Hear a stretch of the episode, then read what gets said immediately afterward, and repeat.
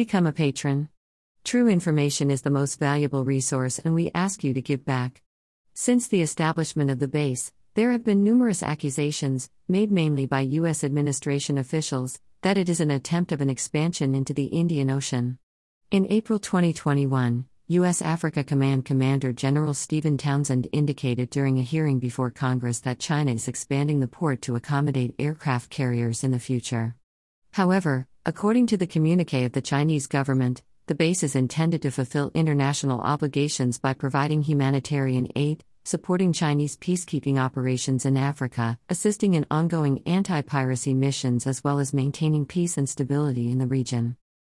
The Japanese Self Defense Forces, JSDF, the United States, Camp Lemonnier Base, France, Naval Base of Airone, and Italy, Base Militare Nazionale di Supporto, also have bases in Djibouti. Having an own base is a symbol of the growing prestige of the PRC and creates opportunities to develop military diplomacy as well as to gather information on the activity and mechanisms of operation other countries' navies.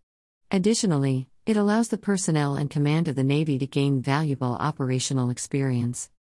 The expansion of the PRC's military and logistical infrastructure should also be considered in the broader context of Chinese activity in East Africa.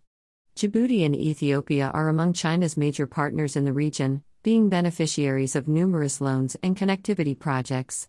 Ethiopia is among Africa's most dynamic economies, with an average GDP growth rate of more than 10% between 2004 and 2019. Despite its improving economic prospects, the country is landlocked, which forces it to use Djibouti's transport infrastructure. For several years, Djibouti authorities have been pursuing a policy aimed at turning the small state into a transport and financial hub, following the model of Singapore, through which financial and trade flows between Africa and Asia would take place. The Chinese authorities meet these plans by offering cooperation in the framework of the Belt and Road Initiative, which was announced to reach up to $14 billion.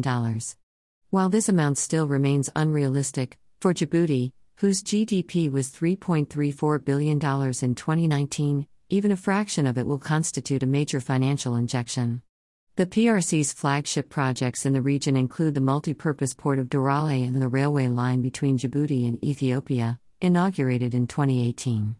The cost of building the port reached $590 million and was mostly covered by China Merchant Holding. The railway line, opened in 2017, was financed in 70% by a loan from Chinese Exim Bank and was contracted to China Railway Group, CREC, as well as China Civil Engineering Construction Corporation, CSEC. In 2017, an international free trade zone, where companies can operate without paying income tax, property tax, dividend tax, or VAT, has been set up in Djibouti. In addition, a network of water pipes, wells, and reservoirs was commissioned in 2017 to address water shortages. The $330 million project was financed by the Export Import Bank of China, while China's CGC Overseas Construction Company Limited, CCOC, was responsible for its implementation. In February 2019, Ethiopian and Djiboutian authorities signed a memorandum of understanding to build a $4 billion, 767 kilometer, 477 miles, natural gas pipeline from the Hilala and Calub fields in Ethiopia to the port of Djibouti. The pipeline would be built by GCL Poly, a Chinese company that also operates the gas fields. It would transport 12 billion cubic meters BCM of gas annually, 10 BCM of which would be exported to China. The construction of an LNG terminal is also foreseen. In recent years, China has become a major creditor of Djibouti, with its total external debt around 66 to 70% of GDP. Despite warnings from the International Monetary Fund, IMF, the country's five time president, Ismail Omar Guelleh, decided to pursue comprehensive cooperation with China. The politician argued that only China offers long term partnership and infrastructure development, while the IMF warns against debt, but does not offer any attractive alternatives. China's policy towards the region is consistent with the broader context of its relationship with Africa, which is based on pragmatic cooperation in terms of trade, infrastructure, and industry.